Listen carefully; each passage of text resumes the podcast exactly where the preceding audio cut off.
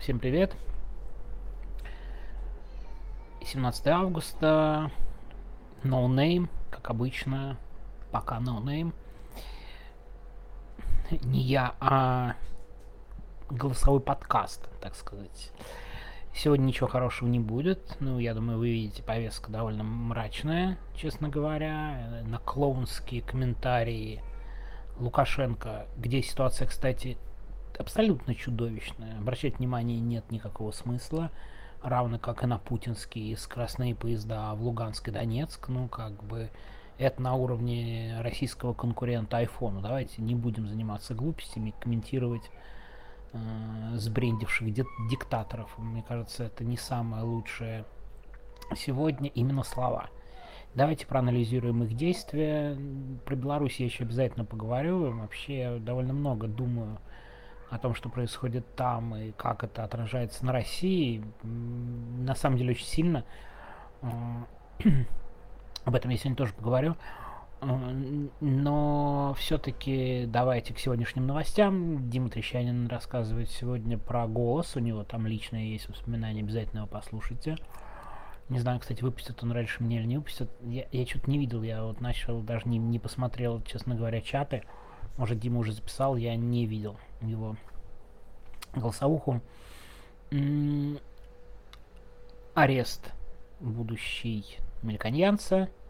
За арест на 15 суток Егорова.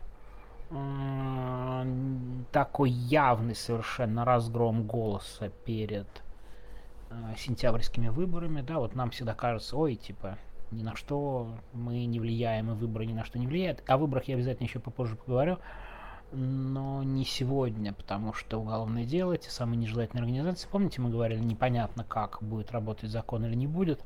Вот когда власти решили, что им необходимо надавить на наблюдателей на голос перед выборами, они задействовали этот репрессивный закон. Это абсолютно ручное включение закона.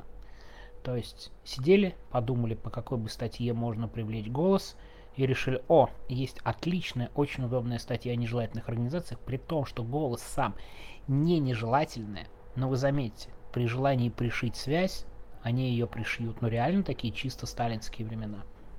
И э, я думаю, что ничем хорошим это все не закончится уголовными делами. Срок до 6 лет. Э, очень выглядит, честно говоря, пессимистично. Вторая плохая новость сегодняшнего дня про Азата Мифтахова. Э, его включили в перечень экстремистов и террористов. Это тоже важная очень новость, хотя мы даже не знаем никаких пока подробностей. Опять же, прошу прощения, я гулял с детьми, может, я что-то не посмотрел. Очки, знаете ли, забыл на улицу, но, с другой стороны, когда с двумя детьми гуляешь, честно говоря, не особо до соцсетей, прошу прощения, так что мог что-то пропустить, да, видите, э, рассказываю, может быть, вчерашние новости. Вроде как про Азат Мифтахова тоже я ничего не видел нового, известно, что его включили в список экстремистов и террористов, это очень плохо. Это значит, что, скорее всего, ему предъявлено обвинение по экстремистской или террористической статье. Никаких подробностей мы не знаем. Были слухи и была информация о том, что силовики активно его разрабатывают на предмет э, предъявления обвинения по делу сети. Посмотрим. Я, честно говоря, почти уверен, что как раз и будет такое обвинение он должен был выйти, да, вот э, по его телеграм-каналу Free Азат Мифтахов 4 сентября. Ну, то есть, представляете себе, буквально за две недели до выхода новая уголовная статья со страшными сроками, с двузначными абсолютно точно. А, и знаете, я подумал, что надо как-то это все, наверное, попытаться обобщить, но сказать все это словами, что это политические репрессии, ну это явно будет для вас не новости. Я подумал, а что же у нас еще важного происходило на прошлой неделе по-настоящему и на этой, какие события можно, так сказать, несколько суммировать. И вспомнил, ну какая у нас ключевая тема, опять же, этой недели, что касается общественной жизни. Ну, наверное, общественный, как общественный, в смысле влияющий, влияющий на общество, на каждого члена, это, ну, на мой взгляд, э, скачки курса э, доллара, евро, рубля. Мы же сегодня даже на медиазонском стриме позвали Маргариту Лютову, экономиста, Медузы, бывшего Дождя, в том смысле, что ну, это правда самый важный вопрос, что происходит с валютами, что происходит с долларом, покупать, не покупать, что ждать, потому что такие страшные качели, это, конечно, не как не, не, никак не помогает, мягко говоря, и очень сильно влияет на уровень жизни. Так вот, курс вроде как упал, ну, не знаю, надолго или нет, но все-таки мы это видим. Упал после конкретного вмешательства государства. Сначала Центробанк поднял ключевую ставку, хотя не хотел это делать, это, это тоже, мне кажется, важный момент. А потом уже и Путин что-то там говорит про курс. Все это на фоне страшной войны. А из совсем недавних событий, которые я тоже как бы хотел суммировать, ну, хочется отметить учебник истории. А, новый учебник истории с новыми акцентами, более идеологичными, более четкими, прописанными. знаете, я подумал, ну, наверное, я уверен, что умные политологи это все давно проговорили и проговаривают. Да, я совсем не Екатерина Шульман, я довольно плохо разбираюсь в политологии. Весь все мое знание политологии обычно ограничивается кратким курсом, знаете, кратким курсом для 8-9 а, класса учебника общества знания, который я когда-то, когда-то очень давно преподавал. У меня была довольно смешная история, связанная с уроком общества знания в 2004 году. Ко мне на урок, э, когда я был нацболом, пришел э, а, чекист. Там, ну, длинная была история. Представился учить э, родителям перед директором и завучем, ну как родителям, при детях он представился родителям, э, они знали, что он из ФСБ, я знал, что он из ФСБ, и он сел на последнюю парту на одном из уроков, типа, послушать, что я, и я подумал, какая хорошая тема. У меня был урок по экономике, думаю, не-не, детям все равно, там такой класс был, которым до лампочки все равно ничего не делают, не слушают. Правда, директор пришел зауч, пришлось изображать, что они что-то учат. Я подумал, давай-ка я не буду рассказывать про экономику, расскажу-ка я о правах человека. Тем более, что урок рассказал большую лекцию о правах человека, поменял, да, что такое там 31 статья Конституции прочие статьи Конституции, да, вот выступил, так сказать, не зассав. А, так что кстати, там смешная история про этого чекиста, если продолжать.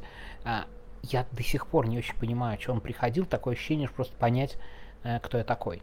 То есть никакие попытки вербовки, что-то еще даже близко не было. А чё вы? А какие у вас взгляды? А чё вы об этом думаете? А чё об этом думаете? А чё вы вообще, типа, тут на сболах делаете с вашим, типа, уроками и прочими? Вон там, типа, идите в партию Родина. Очень хорошая партия, хорошими перспективами. Да? Представляете меня в партии Родин. Ну, это довольно забавно. Забавный опыт. А, да, как бы, как я не пошел в партию Родин, извините.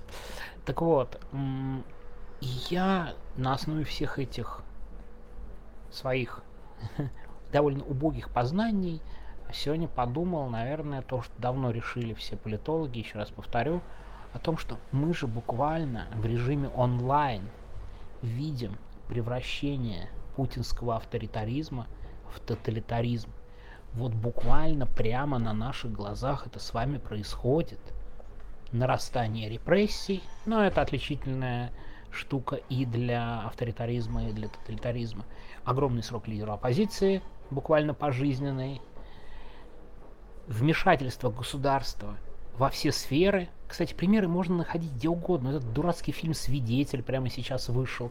Но это абсолютно какая-то фашистская пропаганда, в чистом виде фашистская пропаганда. Отравление своих политических оппонентов. Но, помимо этого всего, учебник истории, активное влияние государства на все, все сферы общественной жизни, да, отличие от тоталитаризма от авторитаризма не только о политике, а на все. Влияние на экономику, и вот это государство, которое везде, государство, которое везде, это сейчас мы видим помимо репрессий. И это происходит онлайн, возможно, опять я ничего нового не скажу, но вот мы буквально внутри этого живем. Я говорю внутри этого живем не потому, что я в России. Я как раз не в России, немножко со стороны смотрю, хорошо это или плохо, я не знаю, но тем не менее. Но это происходит буквально на наших глазах, и я уверен, вы сами можете кучу примеров привести вот этого сползания путинского авторитаризма в тоталитаризм. И знаете, что я тут хочу сказать? Я помню, как мы смеялись над кремлевской пропагандой, над том, какая она неумелая, какая она нелепая и так далее, да, вот сегодня, я думаю, многие посмотрели Григория Мельконьянца, и как он в 2011 году наглому корреспонденту НТВ говорил, что НТВ путинская пропаганда. И вы знаете, мы же недооценили уровень ада этих людей. Они... Видите, а, а Артем подтверждает, что мы недооценили уровень ада этих людей. Очень мощное воздействие они имели. И на общество, и на особенно активную часть тех, кто поверил в эту чушь и ерунду и мобилизовал силовиков. Так вот, можно тут иронизировать, ну какой там этот режим, тоталитаризм и так далее, но он самый-самый настоящий. Мы можем смеяться над учебником истории, который вот сейчас есть, но последствия, глобальные их идеи войти ко всем, со всеми, с этими уроками, да, чудовищными, первоначальными, этой политинформации каждый, как, как, сколько там, раз в неделю, да, и сколько они там проходят. Это все и есть признаки тоталитаризма, который буквально на наших глазах захватывает страну. И когда ты находишься внутри, вот я только сегодня, видите, для особо одаренный человек, только сегодня попытался это все сформулировать. Я уверен, вы найдете кучу аналогий. Но мы прямо вот в этом сейчас живем. И все надежды на крушение режима и так далее, если это будет тоталитаризм, мне кажется, это все сильно откладывается. Тоталитаризм размораживать гораздо сложнее, чем авторитаризм. Ну или дикое военное поражение, во что я, к сожалению, не верю. К сожалению, потому что это был бы лучший случай, способ избавления от путинского режима. Либо тоталитаризм, слышите, медленное размораживание, потом обратно в авторитаризм, ну и лет через 50, 50 через 70, может быть, будут какие-то шансы, да. Я очень надеюсь, что этого перехода не последует, что у России нет ресурсов и возможностей и идей для тоталитаризма, потому что с идеологией у них действительно серьезные проблемы, хотя они пытаются ее сформулировать, потому что а, идеология это очень важно, это буквально основа и корень а, тоталитаризма. Но в остальном все довольно печально. И, конечно, нам с этим жить и в том числе рефлексировать о происходящем, да, внутри это воспринимать, конечно же, еще тяжелее, когда на твоих глазах твоя страна и все вокруг превращается из авторитаризма в тоталитаризм, это, ну, буквально в смысле очень страшно. Так что вот такие любительские наблюдения домашнего политолога. Я с вами делюсь сегодня своими мудрыми мыслями, я думаю, примерно на уровне гаража. Э, такая политология для самых маленьких и для дедов. Вот, но это вообще это глобально ужасает. Послушайте обязательно Диму Трещанина, я уверен, он вкратце минут на 45 расскажет про голос, не пропустите.